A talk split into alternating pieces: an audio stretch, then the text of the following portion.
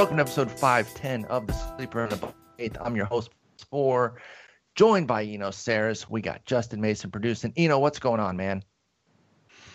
Stuff. The hot stove. Are you standing Yes. by it? Don't stand too close. You might get burnt. Things are finally, finally- happening. It's cooking, man. For a while, you could sit in the hot stove and you would have been fine. You'd actually be cold. Now, if you're in there, you're dead because you burned. That's a great image that we're starting off with. People are going to blame it on Otani and Stanton, but you know, st- some of the stuff that happened today could have nothing to do with them. It just I know. I I still like. It's easy to say it's them, but I also do think that they played a, a role. A role. Listen, the Tigers couldn't be out there signing Mike Fiers until they knew where uh, Otani was going, and once they realized Otani wasn't coming to Detroit, they were able to go ahead and go ahead and sign Mike Fiers. So don't tell me that that didn't have an impact. no, we actually have a lot of moves uh, to discuss. It's going to be a lot of fun. Let's start with Otani. Is just breaking about an hour, hour and a half ago that he is going to sign with the Angels. He'd narrowed his list down to essentially the West Coast, uh, plus the Cubs and Rangers. There was a lot of chatter. There were trades being made to get extra bonus, uh, maybe to set teams over. We'll talk about Seattle, what they were able to do to get more money uh, and and get Dee Gordon, but they come up short. Otani to the Angels. Eno, what'd you think when you saw it? I was surprised. I was surprised. I was thinking Padres, Giants, Mariners were in the in the front. Looking back, I think there's a lot of ways to rationalize it. Um, I suppose you know he wanted to make his own mark and be associated with the Angels, like you associate Ich- Ichiro with the Mariners. I don't know why that would discount the Giants. Uh, I don't think Tsuyoshi Shinjo is uh, has stake, has staked a claim on Giants for the future. But maybe at that point the money did play a factor, right? Because we know was- money was wasn't. three million difference between yeah the Angels and the Giants, and then also the Giants would have to play him in the outfield, uh, where the Angels get to play him at DH. You got to downgrade C.J. Cron and Albert Pujols' plate appearances, not maybe by a ton. Maybe Otani's only going to take 250, 300 plate appearances. Um, but uh, you're gonna have to you have to downgrade Cron at least, and if you were excited about Pujols bouncing back, uh, you have to downgrade him. You never should have been in the first place, but now you really shouldn't be. Right. also, both those guys are right-handers. Otani's a left-hander. We could actually see some pinch hitting. Uh, I would, I really wouldn't be surprised by it. Obviously, we don't see a ton of pinch hitting in the American League, not the way we do in the National League. But I could absolutely see some scenarios where it's like, okay, hey, big righty uh, reliever out there. Let's go ahead and get this left-handed bat for one of those two guys. So I think he'll get some pinch hitting plate appearances that way as well. But let's focus on where his real fantasy value is, which is on the mound. There's obviously a lot of talk about how amazing his stuff is. He's put up some brilliant numbers. He's got some brilliant highlights out there. Uh, a deep arsenal, couple plus to plus plus pitches, and a couple others that are, uh, you know, above average to plus themselves.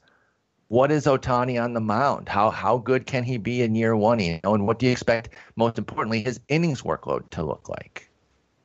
Yeah, I think he'll start about 25 times. I think he may be a fantasy bust uh, in a way, or or just it depends on how much people end up spending on him. But Sure. there's a lot of excitement, and I think people will, will overspend because you're you, he's capped at I would feel like 140 innings, 130 innings. Yeah, he's Uh, he's peaked at 160 before, and I said that that would be the upside when I when I Yeah, wrote so I was like, think I that's think you the would project, highest. yeah, I think you'd project him for like 130, 140 innings, uh, 200, 250 plate appearances. Most systems like uh, LABR uh, make you choose, you know, if it's weekly, make you choose where you're going to play him. NFBC Uh, won't even allow you; it's pitcher only. pitcher only. There you go.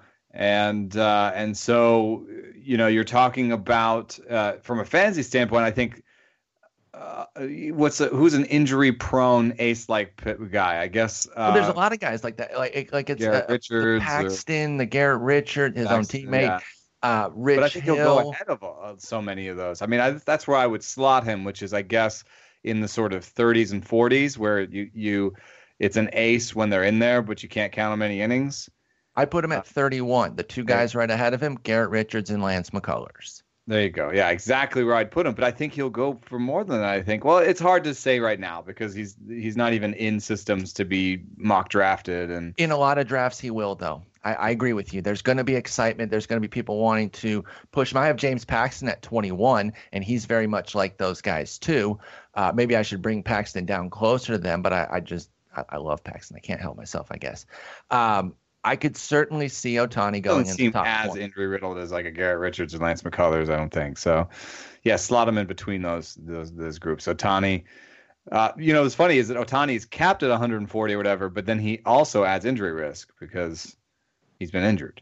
Exactly. He he had an ankle injury last year that limited his playing time to just 25 and, and, and a third innings and a handful of plate appearances. So we have to take that into consideration. Are they going to do something of like a de facto six man or an outright six man? Uh, because if you do plan on playing him at DH a couple times a week, you're to maybe want him. You know, you don't want to have two start weeks. It's to really muddy it up. So do they have to get a swing man who kind of comes in because you don't want to put some of these other guys on a six man rotation, or is that the best scenario for the Angels because they have so many uh, injury concerned guys like Garrett Richards, like Matt Shoemaker, Tyler Skaggs, Andrew Heaney. Maybe they are a perfect fit to do a flat out six man. They built a great pen uh, on the fly last year. I don't know how good it's going to be. This, you know, it could be one of those that that rose up and and and regresses this year. But they did find a lot of useful pieces with think, Blake Parker. Yeah, Parker. Middleton. Parker's the guy I'm I'm I'm drafting for uh, saves. saves. Yeah, I think Keynan Middleton. By the way, sorry, but I had the wrong name there. Yeah, I think I think Parker, Middleton, and, and Bedrosian are good pitchers that will remain good pitchers. Mm-hmm. I think that beyond that, there's a lot of question marks. Maybe that's where they end up spending money. They have another move or two in them, I think. Moose? Uh, yeah. You think Moose? Well, I mean, I, I think Moose. I think the big one is either Moose or you. Um, you know, get a, get another starting pitcher or get uh, a third baseman and then maybe they have a little, a little bit left uh, to get like an Addison Reed type or uh, you know one more one more reliever. Um, so I'd watch them. I don't know if Bud Norris is under contract with them next year, but as like a your fourth or fifth reliever, he's he's I don't think he is. I think he is a free agent. They did get Jim Johnson in, in one of their deals. And, and, and, that's good. I think that's what they needed to do was depth, right? They they yeah, have the fourth, fifth guy. Close to them. He's going to be a guy who comes on with guys on base and tries to get the, the ground ball double play. So you know they they they they're building a little bit um, in the rotation. I think it is interesting. Uh, they have so many guys, like you said, that are that are so injured, and and like a guy like J.C. Ramirez should never see the the the third time through the order ever because uh, he only has two pitches and no command. So um, Tropeano's probably coming back, and he's interesting, like but again, not the many innings coming off of Tommy John surgery. Um, and so right now it's uh, it's very interesting. I think you would call Otani their ace, Richards mm-hmm. their second, uh, Skaggs, Heaney, Shoemaker. Maybe they won't go Yu Darvish. Maybe maybe they're just like you know Bridwell too. Uh, Bridwell Ohtani's had a decent guy. season last year. Yeah, and maybe they convert Bridwell and Ramirez into uh, those swingmen that you need like 100 innings from uh, if you're going to take guys out or six six starter types. Um, and you go to war with Otani, Richards, Heaney, Skaggs, Shoemaker. That's, I mean, that's a good front five. Uh, and your six is is just your, you know, your J.C. Ramirez, Tropeano, Bridwell combination. Yeah, you know what? I think that they can maybe look at second base or third base because right now they're starting Valbuena and Caleb Cowart, and for a team that's looking to win now, I think you got to fill one of those. You can have one, I think. I real, I, I, think they can get away with one. Maybe see what Cowart is. He's a former first rounder that has a like Valbuena and Cowart for one spot. Yeah, would yes. be an okay situation because you got your veteran with uh, high floor, low upside, and you've got a, a, young guy that could turn into something. So, but yeah. So yeah. I mean, maybe they maybe they do something where they get Neil Walker and the reliever or maybe they get Mike Moustakas uh, and a, and a cheaper reliever. So or they trade Maitan, Kevin Maitan, who they signed for Ian Kinsler. Boom! I'm making deals. Let's go. Finally, they can trade with Tigers can trade with the Angels and actually get something. No, obviously that's not going to happen. But they what did a, get Kevin what an Maitan. offseason for Billy Eppler, though. Billy I mean, freaking Eppler, dog. Yeah, and apparently I didn't know this, but Eppler uh, had been scouting Otani for the Yankees when he was uh, with the Yankees, and he he's been in on him since high school. and has uh, gone over to Japan to meet with him twice before. Um, These so, little things that we don't always know on the outside that play a big role. There was a lot of buzz about uh, San Diego bringing over some of the training staff that Otani was comfortable with, Hideo Nomo and Takashi Saito in their front office, and those factors were going to be um, were, were said to be big to keep San Diego in there, and obviously they didn't finish the deal. But those little factors, because obviously we knew right away it wasn't going to just be money. It wasn't just going to be, uh, you know, are you an automatic winner this year? It was going to be, can you build something? Can he build a legacy? Does he have things that make him comfortable? I think he's going to find that uh, with the Angels, and it's going to be really interesting. So let's let's put a button on it here. As a pitcher only, so NFBC style, where are you going to have him among pitchers? Uh, give me give me. You gave a little bit of a ballpark, but give me a little bit more of a firm number. You said 30s, 40s. Where, I'm, where I'm, I'm going to solidify that and and go over um, McCullers and Richards and okay. under Paxton. Okay. Um, so that's probably late 20s, early 30s ish. I, I, would I would guess in most cases. Now, if the hitting is included, if that's something that's available to you, now you would have to maybe uh, where you have to shift him back and forth. How much do you bump him up? Not much. I I just I you know he picked a he picked a, a pitcher's park and it's going to be hard to use him, and he's going to be a DH, and he's just behind as a hitting prospect, even if you like him as a hitting prospect. So. I completely agree. I think the hitting gets overrated in this aspect, and people are going to use it to justify um, drafting him as a top 20 pitcher. I think it's going to be a mistake. So I'm going to be laying off. I don't think I'm really going to get any Otani shares. It'd be fun to get the uh, the shiny new toy Shins, shiny new toy syndrome. You got to be careful with it. Uh, watch yourself out there, folks. If you catch a case of the Shins, it could affect you all season. That's that's the thing. There are cures, but uh, they're they're pricey and uh, it's it's problematic. It's a disease that plagues many shins. You have you have to be careful about shiny new toy syndrome. It happens to thousands of fantasy players every year in every fantasy sport. All right, so that puts that, that puts cap on that, and the episode is over. All we wanted to talk about was Otani. Now I'm just yeah, I remember remember the rest. Remember how excited for for for I'm gonna I'm not gonna say that that uh, uh, that acronym because I will make it sound I'm I'll mess it up. it'll, it'll yeah, be just something else. Uh, but uh, uh, a, a, good example of that actually is in when we we're in our same conversation with Kevin Maitan. It's like, you know, remember how excited and breathless everyone was when when he got signed. And they've gone completely the other way though. That right. you know that now at 17 he plumped up a little bit. He didn't have a great year. Now he's a piece of garbage. The prospect community uh, fascinates me, and I, am saying that to be polite. And this is not a hit mm-hmm. on everyone. It's actually the fantasy prospect community because the the Longenhagens of the world, the the the B, the baseball Americas, the BPs, the the ones that are you know focused on it from the baseball perspective and doing all the scouting. I don't see them as overreactionary, but the fantasy world, it's like, oh my God, this guy's 16 years old. This is gonna be so amazing. Let's get him on my dynasty team. Oh, he had one bad year. He's the worst. I just traded him for freaking uh, Mike Minor or some garbage. Like it is crazy how quickly they move. So 17 year old Kevin Maitan came available because of the uh, Atlanta Braves troubles there. Angels get him too. What is your outlook on him? Obviously, he's super young, but what, what does the future hold for Kevin Maitan in your estimation? I'm not out yet completely. He's so young that we haven't even let that thickening up of his lower half, which is also a funny part of prospect, prospect, the prospect world is all.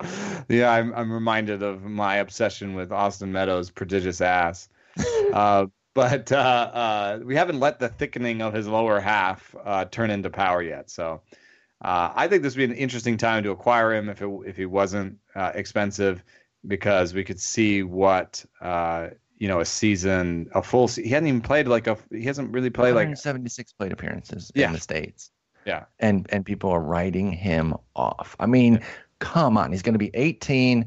There's still he could have three years of up and down, and we're still talking about a guy who'd be entering his age twenty two. Like let's ease off. He's a switch hitter. He's supposed to have kind of all the uh, all the tools hitting wise. There's been some chatter of perhaps maybe more of a Miguel Sano feel to it because he is uh, getting bigger and does have power. So visual comp on MLB now, the other MLB Network the other day that he looked more like uh, Gregory Polanco. Um, okay.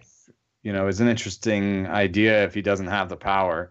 Uh, he doesn't really have the speed of a Polanco, so that would be a bad outcome for him, I think. But uh, still love Polanco, by the way. Just as a as an aside, I still. I mean, if you if you had an infielder, uh, an infielder level Polanco with no uh, speed, that would still be uh, an interesting fantasy player. It wouldn't necessarily be a star, but and and especially maybe not, not as much speed and then get a little bit more of the power like there'd be a little bit of a trade-off there i don't know i think there's just still so many ways that Maitan can go bottom line is excellent offseason for the angels so far in billy Eppler, and it's not over i agree with you that there's probably going to have another impact move and then maybe another one or two ancillary but but significant moves as well. Let's move on uh, to the rest of the, the the moves here. Let's start with Dee Gordon. The Dee Gordon trade to Seattle when that broke, of course, it was a head scratcher immediately because he plays second base and they have a guy at second base, a little known uh, Robinson Cano. So it was like, well, what well, how, how's that going to work? And then we learned pretty quickly after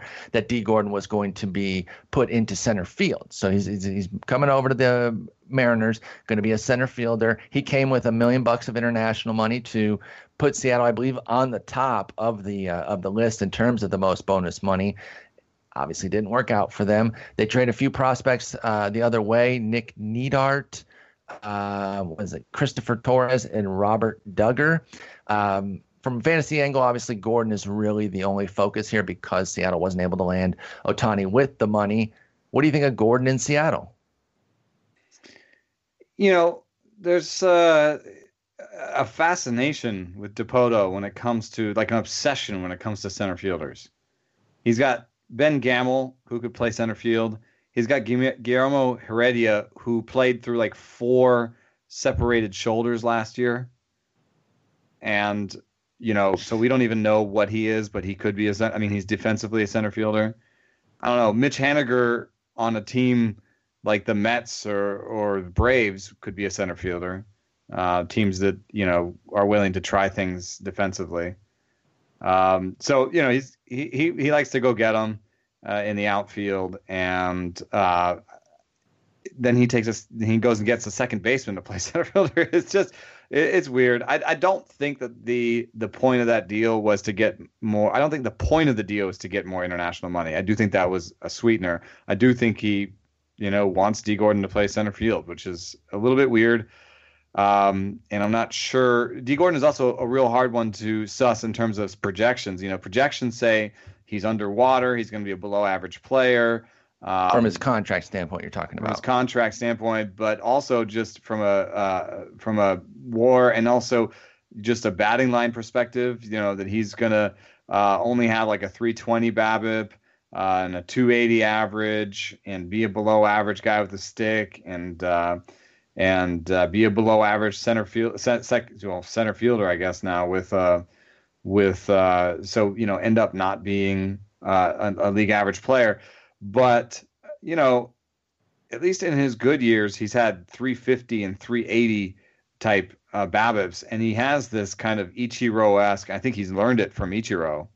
This uh, opposite field, you know, spray while spray the ball while like basically running to first base um, mentality, and uh, in a way, I think I might um, I might take the over on his projections. You know, even though he's yeah. going to a bad park, he's coming from a bad park, and it's not about he's coming power. from one. Exactly. I, I think he's going to continue to be a fantasy stud. Um, you can put him in the outfield or second base. I don't think you have to use him at second base. Billy Hamilton couldn't hit to save his life, and he was uh, he's like a top 20 to 15 uh, or 15 to 20 outfielder every year by total value because of those stolen bases, you know, depending on how you do your dollar values. But he always ends up pretty high up there. And obviously, Gordon can actually hit a bit. So I think you could be looking at a top 10 outfielder type for Dee Gordon. He's still going to be one of the top three to five second basemen, depending on how you rank them. He's a second, third rounder without a doubt, right? I, I think adding outfield potential yeah. just en- enhances him a little bit of the guys who are impact stolen base guys, I I think I actually prefer him to any of them. Trea Turner's the only Uh, other one I, I think I'd prefer yeah. more, but you have to pay your first round pick too. So there's obviously Right. you're he paying plays extra. short and he actually has power and yeah he's a he's a well-rounded player but last year only two players stole more than 40 bases and that's your Dee Gordon Billy Hamilton I'd rather have uh, Billy Ham uh, Dee Gordon in a second so um, Undoubtedly. What about the prospects going back? Nick Neidert, Christopher Torres, Robert Doug. Do you have any thoughts on any of them? In my piece today, not really uh, Yeah, I I, just, I actually just deferred to, to Eric on that because I'm not going to pretend like I, I know these guys and and regurgitate somebody else's stuff. So I just went ahead linked to Eric's uh, talk, and it looks like Neidert is the uh, Neidert is the is, is the crown jewel there.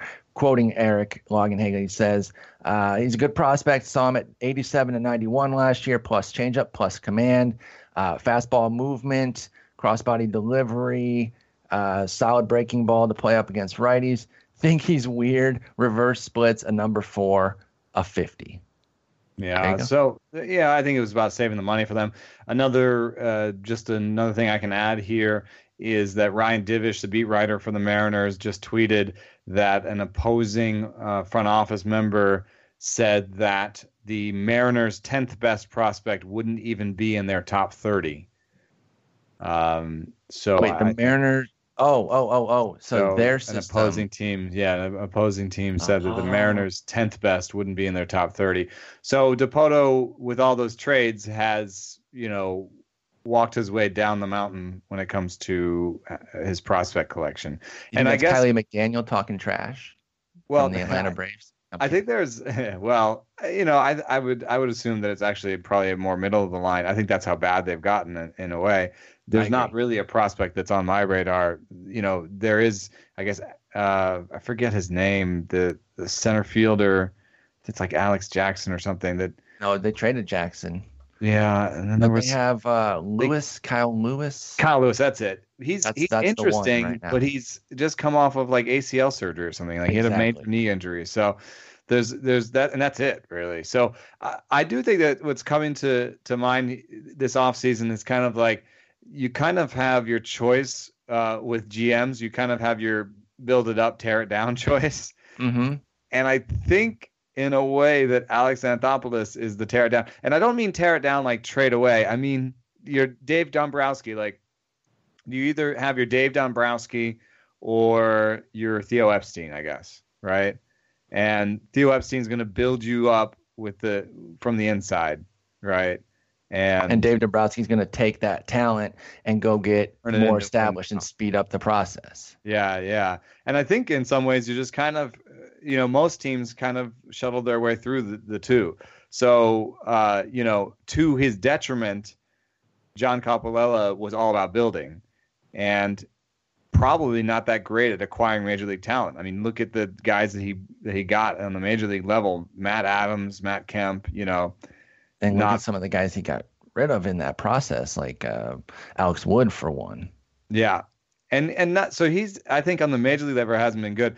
On the minor league level, he built a crazy good farm system. Of course, he did it with, you know, terrible Cheating. tactics. Yeah. Yeah, cheating. But that was his focus. Now they bring in Alex Anthopoulos, and if I think back to what Alex Anthopoulos did with the Blue Jays that got him outed with the Blue Jays is trade away prospects to, to Hang on, hang on, hang on. Before you say it, trigger warning. We uh, we, we, we got to be we got to be chill over here. We're not trying to get a lawsuit in our hand. You're about to bring up something that is going to murder Blue Jays fans. But go ahead and, and No, and I'm not even going to say it. I'm not going to say Oh, it. okay, okay. See, I, I, I had to get the trigger what- warning out everyone there. knows what's there. Everyone knows everyone knows it's there. But I would expect something like that for the Braves. Either maybe not this offseason, but I wouldn't actually rule out. You know, somewhere in in the next season or two that uh, they they do sort of a big win now move. I mean, they they did just lose a lot of their prospect depth, but they also have something building at the major league level, and um, you And know they're going to have pitching. to choose some of those pitchers. You know, they have a, Yep. a lot of pitchers. They're going to choose. I guess maybe that's why it'll take a year. He'll spend a year looking at all his pitchers, deciding which ones he likes and which ones he wants to trade away. So I, I agree with that. It won't be a Acuna, so relax on that, Braves fans. But a, you could see a couple, a a big pitcher package going for somebody more established, and then you just desperately hope that somebody doesn't end up being like a guy who rhymes with Ko- Koa Kindergard. Um, you just you just don't want that to happen. All right, so Seattle uh, strengthens themselves. They unfortunately can't land Otani, which would have been perfect to go move, but they're still positioning well to uh, to at least compete this year. Although it seems like every offseason they do some things to kind of get in the news and look like a, a, sneak competitor, and then they never really put it over the top. So we'll see if they have any other moves in store. Let's get I mean, these the, pitching. The back into the rotation. You know, whatever you think of Felix, it gets worse behind him. Erasmo, uh, Miranda, Iwakuma on a minor league deal. Uh, I don't think they really had the money to to do better than that. And then even like the middle, Leake and Hernandez, you know, what are you getting from them? So it's like one pitcher and then a bunch of question marks. The lineup I think is solid. I mean, there's there's the the, the, biggest holes are Healy and Gamel maybe and and Zunino, but you know they're not terrible. And I think there are there's they're the seven through nine according to roster resource right yeah. now. So if that's where your biggest holes are, then you you've done it right. You and don't have big holes in the two hit, hitter. I like their bullpen. You know, Tony Zych is is you know like their fifth or sixth reliever, and he's great actually. Agreed. He's, he's nasty. Travel Rzepczynski is a, is a, a, really good lefty. His his sinkers uh, got a 95 percent ground ball rate last year. Pat from the left side too, so they have a couple lefties right there. Uh, Diaz obviously is Phelps the closer. Is, able to do like 80 to 100 innings sometimes, and mm-hmm. uh, Vincent is funky and Diaz is is lights out. So actually, they're the one team I don't think that needs to spend that. They actually that's why they sent a reliever out, uh, Emilio Pagan, and uh, you know if they have anything left in them, it's going to be a starting pitcher. That's that's I would I agree with that. I, I would agree. I don't. I don't sure. want Ariel Miranda on my major league mound. Is what I'm. And saying. they got Marco Gonzalez last year, who obviously they're going to try to get some innings out of too, but he's he's no guarantee. So they do have some. Uh, they're some in flux depth, at the back end of their rotation. I mean, God, if they could get like Yu Darvish, I think if they could somehow make that. Can they use their international money on him? you take international money? No, I'm a free agent. Give me, give me real money. Okay, we tried. We tried. Uh, all right. So speaking of starting pitchers, we do have a bunch of starting pitcher moves here to finish off. Tyler Chatwood to the Cubs. He became a bit of a uh, a, a, buzzy sort of free agent guy. Uh, Mike Petriello. I saw you great... shame favoriting me. Oh, dude, did you like that? Okay, okay. I got. I didn't RT it. I'm so glad you saw it. So I was looking up. Uh, I was trying to find Mike's piece. So I did a, Google, a Twitter search on uh, Petriello talking about Chatwood. I found that, and then I there was something that I, I thought I remembered you saying the other day about him that I wanted to include too. So I did a you know Sarris Chatwood search, and I found this tweet from like 2011 that says I don't see much out of chat or whatever. but obviously, it's 2011, and you were completely justified for that. But I was like, let me give him a little heart here and see if he notices that. So I'm glad you noticed that. Uh, but he goes to the Cubs A little bit, like I said, a little bit of buzz uh, behind him. I think because of, of Petriello's piece opening it up and, and saying how he could be this year's Charlie Morton. Of course, that I'm talking with the public. The front offices obviously were already doing their due diligence on Chatwood, probably back in the middle of the season. But he became a little bit more known uh, to to baseball fans and analysts when Petriello did the piece, comping him to a potential Charlie Morton. How do you see Chatwood playing out with the Cubs? I yeah, I wrote on it too, and I I think I'm really fascinated by his home away splits. But you know, everyone talks about his 3.30 away ERA. I'm talking about the movement splits. His curveball gained three inches of movement away from home. Yeah, the pitches are legitimately different. He has like a legit, legitimately different pitcher on the road. Yeah, and he yeah, and his tr- pitches move differently. So, you know, I think if they don't, they cannot change anything about him and just be the away pitcher. And I think his actual, you know, people talk about how his strikeout minus walk rate is not good. That was Jeff Zimmerman pointed out that his strikeout minus walk, his peripherals in uh, under, underlying his away ERA aren't great, and so that's so that's why he doesn't think that that's going to hold. I would say that I think his away peripherals, like his peripherals, are going to improve because he, he's going to settle into uh, an arsenal that has more movement that he knows how to use better. You know, if you if you have a curveball that gets three extra inches of drop on the on the road than at home, it's hard to make that like a 25% part of your arsenal, right? Mm-hmm.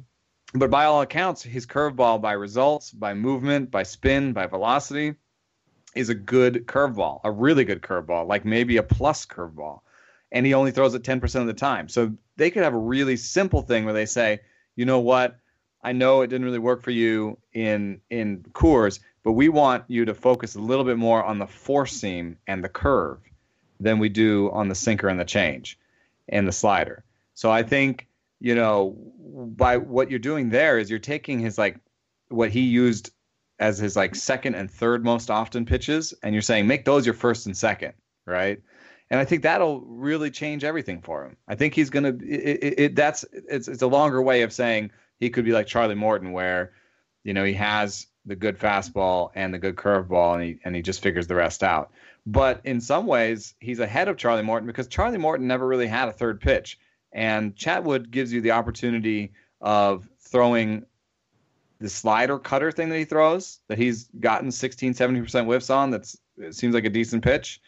Or um, the changeup, which uh, looked good away from home.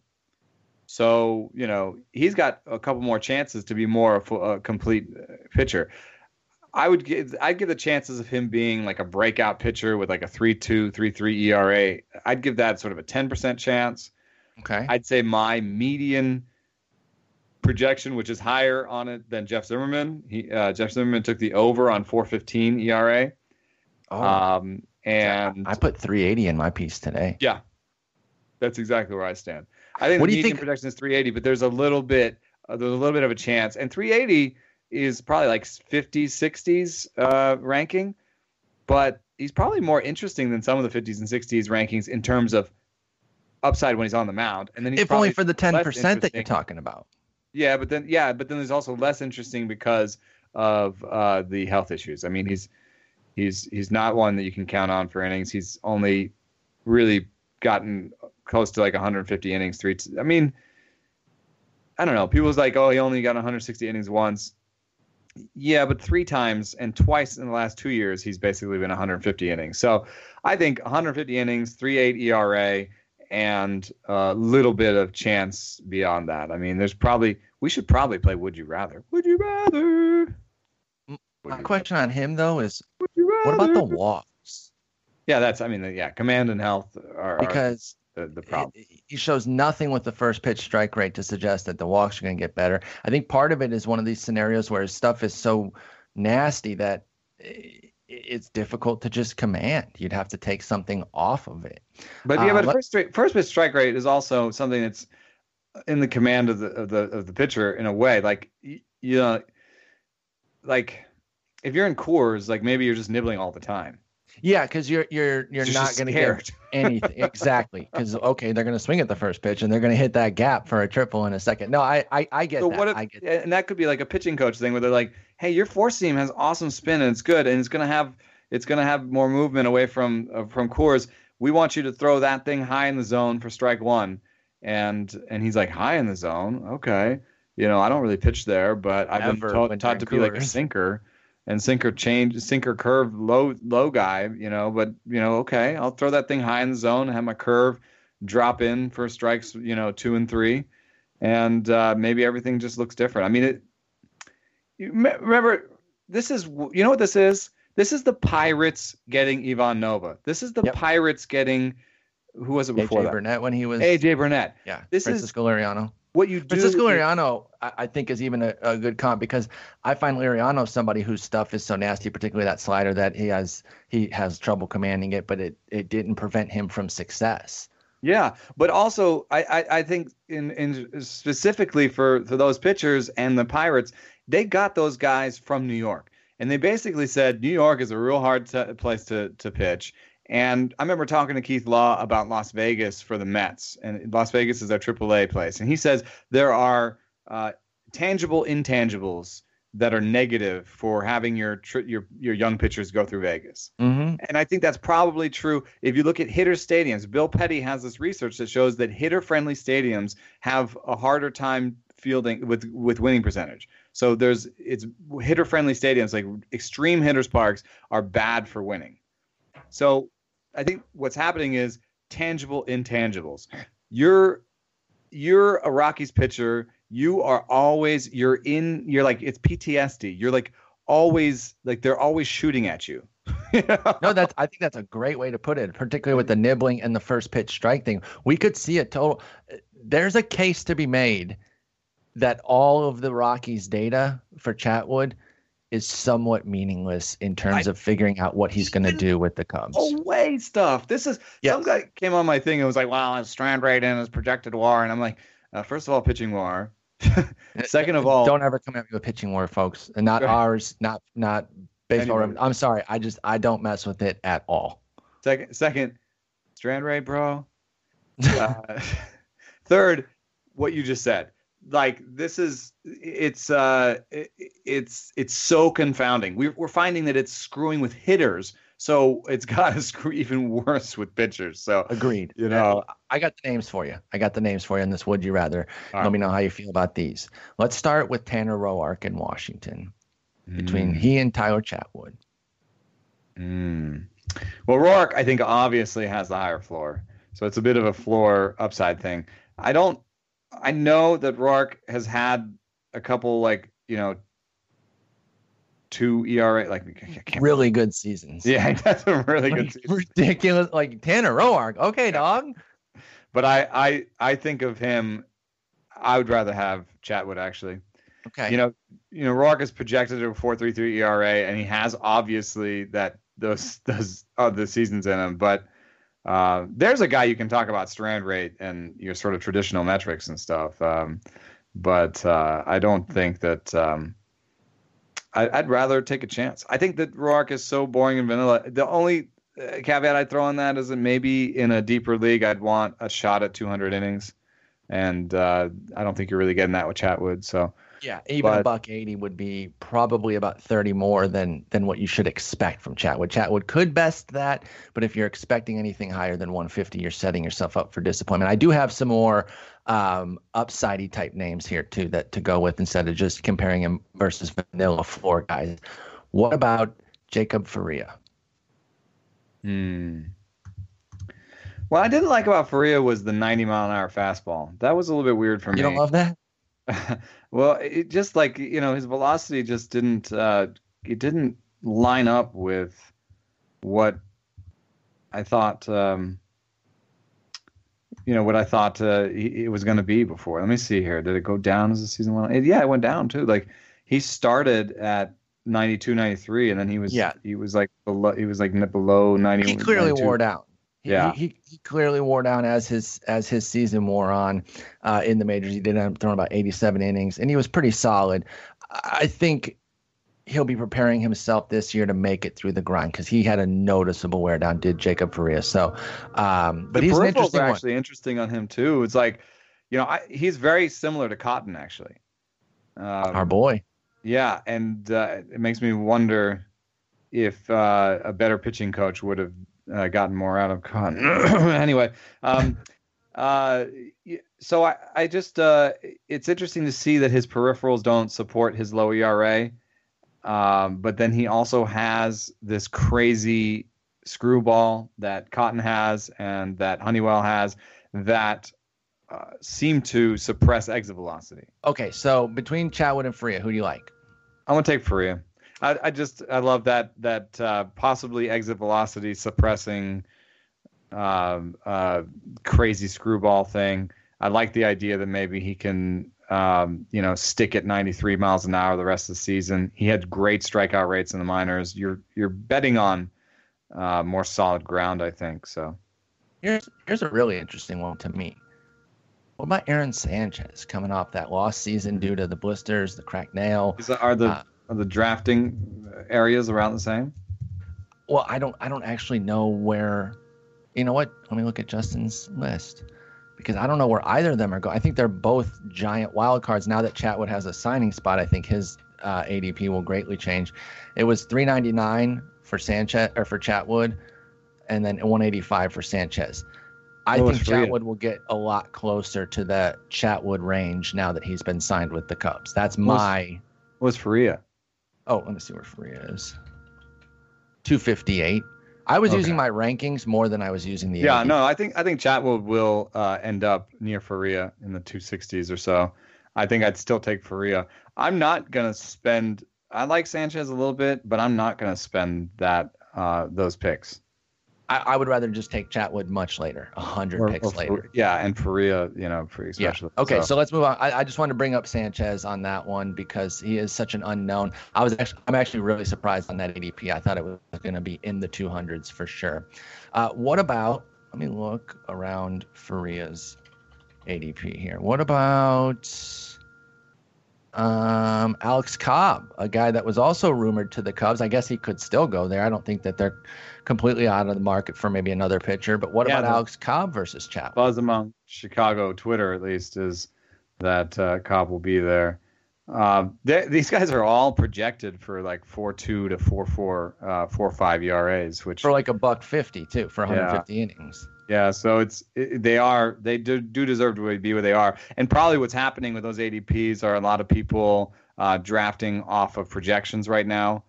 Um, you know, so you know that's why they're they're lumping together. Maybe th- there'll be some separation as they find their teams and as people like us and people you know do their own research. Uh, you know, discuss discussing these players, but I don't like his strikeout rate. I don't like. Saying yeah, Cobb's. I don't like his ground ball rate dropping, and I don't like the fact that he was a two pitch pitcher. He's not a two pitch pitcher in the in the in the way that his that his curveball's so plus and his fastball's so plus that it doesn't matter what his third pitch is. He used to be a guy who really relied on that split finger, and the split finger never got the movement. Never, not late in the season, not at any point in the season last year. So people saying, well, you know, an off season, more work with Walt Hickey because Walt Hickey, his Rays coaches in Chicago. Jim Hickey, Jim Hickey yeah. Uh, Walt Hickey is a writer in the Bay Area. Uh, that's what that happened there. So anyway, uh, so Jim Hickey, you know, can find it with him again, and Jim Hickey thinks he can find it. Uh, why didn't he? You know, like I guess Jim Hickey said that he stepped away from the pitch because it wasn't working for him, and, and that if he got back to it, he he could find it. Possible, but how much you know how much is a team willing to uh, to throw down on that on that if, and how much are you with MG? That that splitter was Cobb's pitch. That was the so, thing, man. Like that was to take away his best his success. Pitch. Yeah. That's how that's the crazy thing about pitchers though, right? Because that's the one that that's the plus pitch. That's the one you can always rely on. And then boom, it's gone. And it was yeah. gone. It just was not reliable and it never really got that reliability. You'd see him get one off in, in a given start and be like, ooh, can this trick can this be the start and the and here comes the splitter? No the next six were garbage and hanging and missing a spot. It it just never really got going for cobb. Um but yeah so who, who are you preferring there between cobb and chatwood?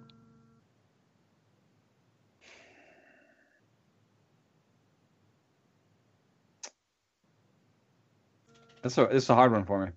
Clearly, it's a hard one for me. Because the the what's happening is that so why the reason I like Faria is that the the things you need. We're you know this group of pitchers right that we're talking about. They're they're pitchers that you need them to do something right. Mm-hmm. You you're not just plugging in last year's version and saying oh if he just comes like he did last year everything be fine. No, all these guys need to do something. They're all you're taking a you're taking a leap of faith on these guys saying if Faria comes in back at his traditional sort of 92 and a half 93 mile an hour velocity and you know is built up for the season, then he will be better. I think that's a nicer if than if Tyler Chatwood changes his pitching mix to fit his new place. That's that's that's an okay one. That's better than um, Aaron Sanchez if Aaron Sanchez is healthy and also finds a third pitch. Because what if the ball is the same too, and it and it continues and to give him these blister yeah, exactly. issues? So so that's how I was ranking those pitchers, the ifs. And so the if for Cobb is if Cobb can refine the pitch that he's thrown his whole career, which seems like, oh, maybe he can. So I guess I'm going to say Cobb, Faria, Chatwood, Sanchez, think I agree else? with that ranking. Um, no, no, we're gonna leave it at that because we got to hit these other ones yeah. here. We're we're up against it on time. So we have four other moves. They're all pretty small. The first one's the most intriguing because it's it's going to be a position change. Well, within pitching, Mike Minor to Texas. When they signed him, you're like, oh, okay, big piece out of the bullpen. He had a great bounce back year with KC, but no, they're actually going to push him back to the rotation. I don't say push him back as if that's oh, uh, against his will. Breaking news! Breaking news! Giancarlo Stanton has decided not to accept a trade to St. Louis. Cardinals, GTFO, you are the weakest link. Goodbye. Yeah, and you know, not not uh, nice for Giants fans. Not they weren't the bottom. exactly. So, but they're not the top. So uh, I think the top right now, Dodgers, and then you've got some sort of Yankees, Astros situation, and then the Giants, uh, Yankees, Astros, Cubs. I guess I, I, don't, I don't see the Cubs doing it. So I think I don't, and I don't actually see the Yankees, and I don't see the Astros doing it. I think he, the, the, that's one of those agents things where they just threw him in. Right. I think it's Giants Dodgers as well. Yeah. And, and, and Giants, Dodgers. Dodgers Giants, however you want to place it. But I think it's. I think Dodgers are ahead in Giancarlo's head, and I think the Giants are ahead in the Marlins. Head. Yep, yeah. I fully agree with that. The Yankees so that like, saga is going to continue. Yo, did you notice that we just out hit everybody? Y- yeah, I'm sorry. Like our own Giancarlo, his name is Aaron. We literally have our own, and obviously, if you have one thing that's great, having two of them would be greater. I get that, but you don't need an outfield. It, is it really worth it them upsetting everything to try to fit him in, pay that money. They've been trying to clear all this money. Oh, they're trying to clear money. Sure. Machado. I guess the Cubs could get in, but uh, you know, money for them is an interesting thing too. And I think their money is earmarked for pitching. Exactly. I don't see it with the Cubs either. I really just don't. All the Cubs and Yankees chatter, you know, I, on my Twitch streams, I'll get the Cubs and Yankees fans talking about how they're getting Stanton or, or they, you know, they feel good about it. I'm like, it's not going to, especially Yankees fans. I think they're still reeling from the Ohtani loss when they uh, freaked out and, oh, he doesn't want to come here. He must be a loser. Um, they're gonna they need to get themselves ready for some more heartbreak because I don't think Stanton I, I, just I just don't see it I just don't see it he seems dead that, set on getting out west I don't think that Ohtani's that weird either you know there's a lot of from the Yankees fans in the first round and, and probably now I don't want to really look at it but you know of you know why did why did Ohtani do that? He can't handle the the big. He can't handle the it's chicken. The dumbest thing ever. New York the Post. Chicken. Dumbest thing. Ever. No, and how much complete command of what Japan. he wants to do, and it makes everybody feel weird because it's yep. never that way. Yeah, because because usually they can just overpower with the money, and even if you don't really want to go to New York, it becomes such a a money yeah. situation where you're like, I just I guess I just have to do this but they didn't have that flight to Japan. He's been always kind of like an out, he, he, like he's not Yu Darvish. Yu Darvish took naked pictures on the front of magazines. you know, no, Ohtani is is a different cat. I I, I totally agree with that. But we got de- derailed there. Stanton not going to the Cubs. Mike okay. Minor to start with Texas. How do you feel about this? Not good. I, not I, good. I, I, I don't. I'm not buying him as a starter. Uh, you know, I think that. Um, he he had about hundred innings in the last three years, and that's the thing. He, he, missed two seasons, 15 yeah. and 16. So the fact that he came back to even throw 78 innings was a, a, plus. The fact that they were excellent innings out of the bullpen with a total rejuvenation, uh, added four miles of velo, completely changed things. Big strikeout rate, swinging strike rate to back it. Really went uh, with the slider as, as, a as a major pitch, 36%. Uh, you could add his last two years, 13 and 14 together. You could add them, and it would be it was 29%. So his usage on the slider really amped up. It was an 89 mile per hour slider. He was completely different.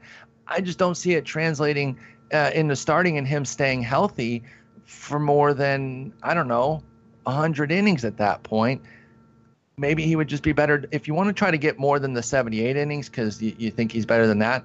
Okay, but I don't think it's starter. I think it's this, as Tyler Kepner calls it, peacekeeper role. Get him in the middle innings there, get him two innings a pop, and you can get him to 110 perhaps. But uh, starting, I don't know. I'm not that interested. I I, I want to see how it goes, and if we start seeing him pop the glove in uh, in February and March at the same velocity for Mike Minor, then I'd yeah. be interested. But as it stands right now, I'm and then, nervous, and the health alone scares me. And then yeah, and then on top of that, he wasn't that great of a starting pitcher when he was a starting pitcher. Uh, so, especially the most recent year when he put up a 477 ERA and a 144 One one good year as a starting pitcher one great year and one solid year. The 2013 year was great at 321, 109. Uh, the 2012 year was solid at 412, 115. A big home run rate really kept his ERA. And that up. was that was back when a 130 home runs per nine was a big deal. So it was horrific. Like So you were the worst in the world at that. Now it's just like, well, you, you must pitch in the majors if you have a one one point three homer nine. yeah, hence comes the projection for 1.5 homers per nine. It's it's the fact that he's been homer prone over his whole career. So and going to Texas, which is not, you know, they're not the, they're not the launching pad that they used to be. But just because that they're not the launching pad doesn't mean that they're now some pitcher friendly haven. They they did have some architecture changes that changed one of their jet streams and really made it a little bit uh, uh, less hitter friendly, but they are still hitter positive without a doubt. And they're going to be more hitter positive than KC, where he's coming from. So just a lot of wild cards there that, that work against Mike Minor. I can't see getting him on any team, even in the AL only situation. I mean, AL only, like eh, maybe, like there's the Carlos Carrasco. I mean, I'm I'm hemming and hawing as I'm saying it, but maybe there's like Carlos Carrasco keeps the velo bump into the rotation. Um, there Keeps there the have been some change. there have been some pitchers that have gone that have kept some of their velo bump. You know, when they went back into the rotation. Yeah, you know, focusing on the slider over the curveball as he has out of the bullpen, maybe that'll be a, a big deal. But yeah, I don't know, man. I just uh, Here's your either or. It's with our next guy, Mike Fiers to Detroit. Which Mike would you rather have, Minor or Fiers? Fiers goes to Detroit on a one. Oh, by the way, I have not been giving the terms on these deals. Sorry, they're just not so fantasy relevant. But three for 38 for Chatwood. Uh, what the heck was Minor's? I, I what, Three for 328. 29 or something. Yeah, three for 28, 29, and then Fiers one for six, just kind of a make good, see what he can do. Speaking of homers, man, he gave up so many last year. It really, really ate up his his season. Uh, but, but First you prefer time, first time in his career that he's pitching, calling a a, a um, pitching park, pitcher's park home. um, well, here's the thing Minute Maid is actually uh, um, runs pitcher friendly. It's But still homer- homer friendly. Right, and that's his every- problem. I know, I know. I'm just saying Yeah. as a whole, it is still it's categorized on the pitcher's side.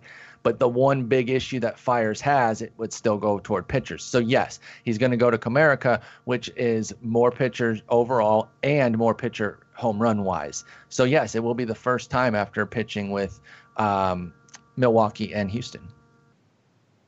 Yeah, I, I I see like I could do a reserve pick in AL only. I could do like a maybe a one dollar. I mean, like 150 innings, and you got the wild card of the of Detroit. Like how many homers per nine is he going to give? up? People don't know this, but in some ways, Detroit is an extreme pitcher's park. It, In certain not, aspects, I agree. Yes. there, there like there's certain places for example to center field i think there's only one distance one distance from pl- from plate to wall that's further than comerica right center field I believe it. It's insane. And it doesn't get the reputation that it that it rightly deserves. They have a triples alley. It's very hard to do stuff uh, to to re- to really um, get homers out to center field. And they got Leonys Martin. I know Mikie Mahtook was playing center field last year, and I thought he was actually going to have a, an angle on a full time role. Leonys Martin can really muddy that up. And while Martin has never really hit, his defense has never been in question. So that could help somebody like Fiers. So if you are kind of balancing the playing time between Mahtook and Fiers, I think you got to get Martin in when Fires is pitching to give him that asset in center field. i mean not that springer was terrible but No, no, no, no, no. I'm, I'm just saying. but make sure Mar- you martin keep the is like a top five type defensive center fielder Exactly. He's fantastic. So th- there's a couple things that could, like, you, like he's projected for basically league average BABIP and then a home run problem, and that's partly why he's projected for a 4.9 ERA, and that's not exciting at all. But especially if you re- if you get him in reserve, like I'm thinking of AL LABR, that's always how I think of my AL only. So it, it'll be different for other people, but uh, in AL LABR, like if you put a guy in reserve, then you can move him in and out. So you know, if I could get him in reserve and then I could play him only in Detroit, like um, as like a sort of depth starter guy, um, then I think I might be able to coax like a three six ERA out of him. And what if he can cut that homer rate to one, two, one, three? I know it's crazy to be saying that as a positive, but he was at one nine last year, and as you mentioned, Fiers' projection is one six this year. So bringing it to one, two, one, three would actually be pretty substantial. Three six nine ERA in 2015 with a one two home runs per nine. So bingo. That's with the new ball. So that's attainable for him. I know he's older now. Um, 33. 33, but you know, good park as opposed to Astros and Brewers. So I don't know. I, I there's a little something I like here. It's not um, the most exciting thing in the world, but he's always been a guy who has three legit pitches, and um, and you know, in the and if you count the fastball separately, it's four. He's he definitely has. Well, last year he sort of developed a sinker, which was a little bit new.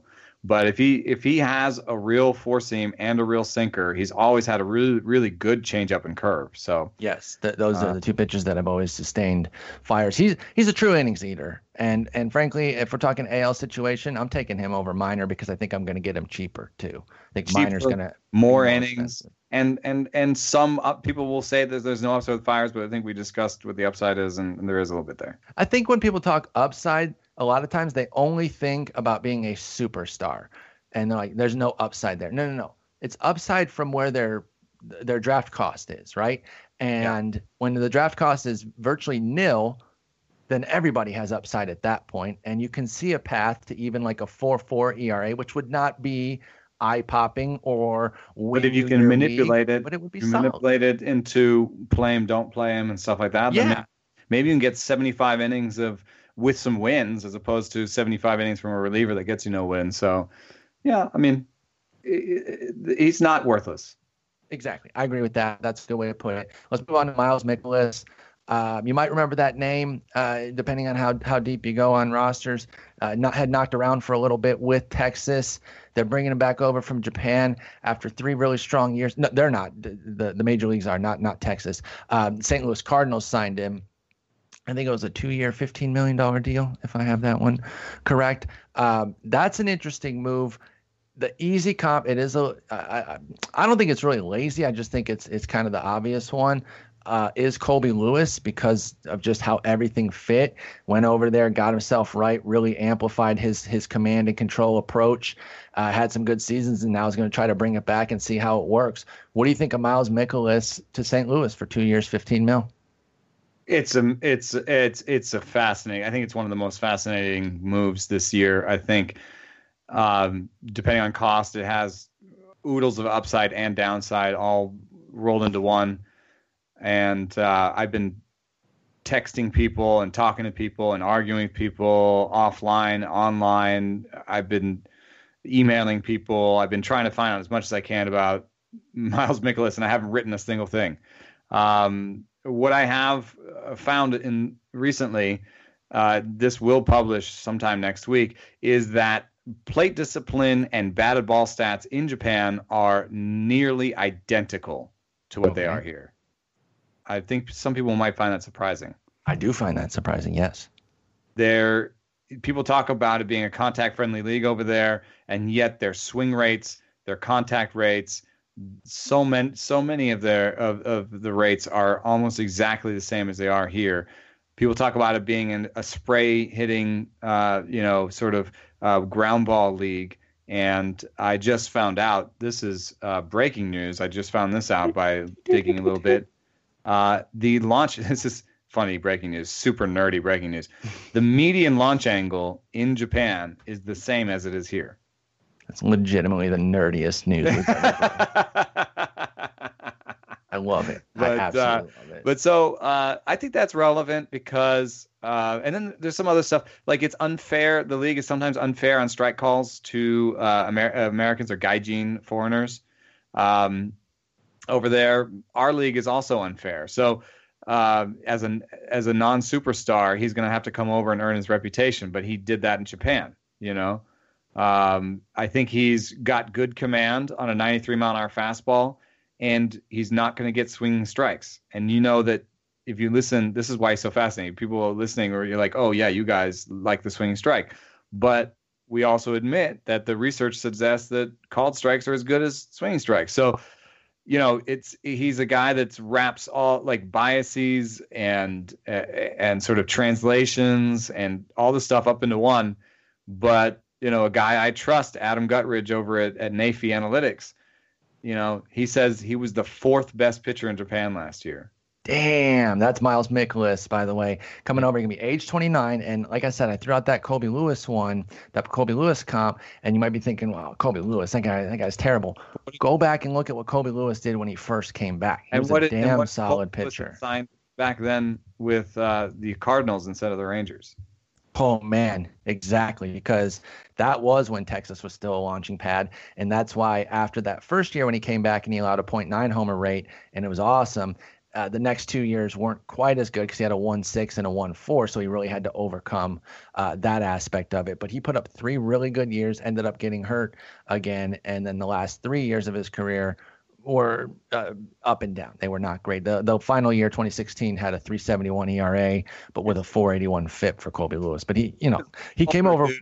Yeah, he did, and he has he has fewer pitches, I think, than Mikolas. Um, you know, Lewis was basically a two pitch pitcher for most of his um, time in in the pros. I think that uh, Mikolas has actually developed uh, a curveball, Okay. and well, so he he was throwing it more in Japan, and so that means he's got three pitches now, good command. Uh, the fastball is not a nothing. uh, You know, Colby Lewis came over with a 90 mile an hour fastball. Mikolas is going to come back with 93.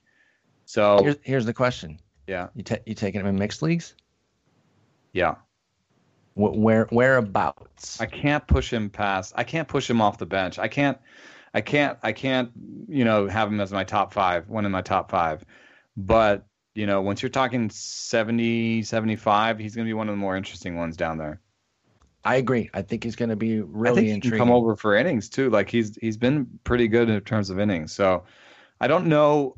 Uh, The one thing that makes me a little bit nervous beyond what, what I've said, and beyond all these other things, which keep him from being a guy you want to depend on, but is is what's is he in, is he in the rotation like for sure? I mean, maybe. I Well, mean, I, I think you at the very least he'll get an audition to start because um, uh, Alex Reyes is going to start in the bullpen.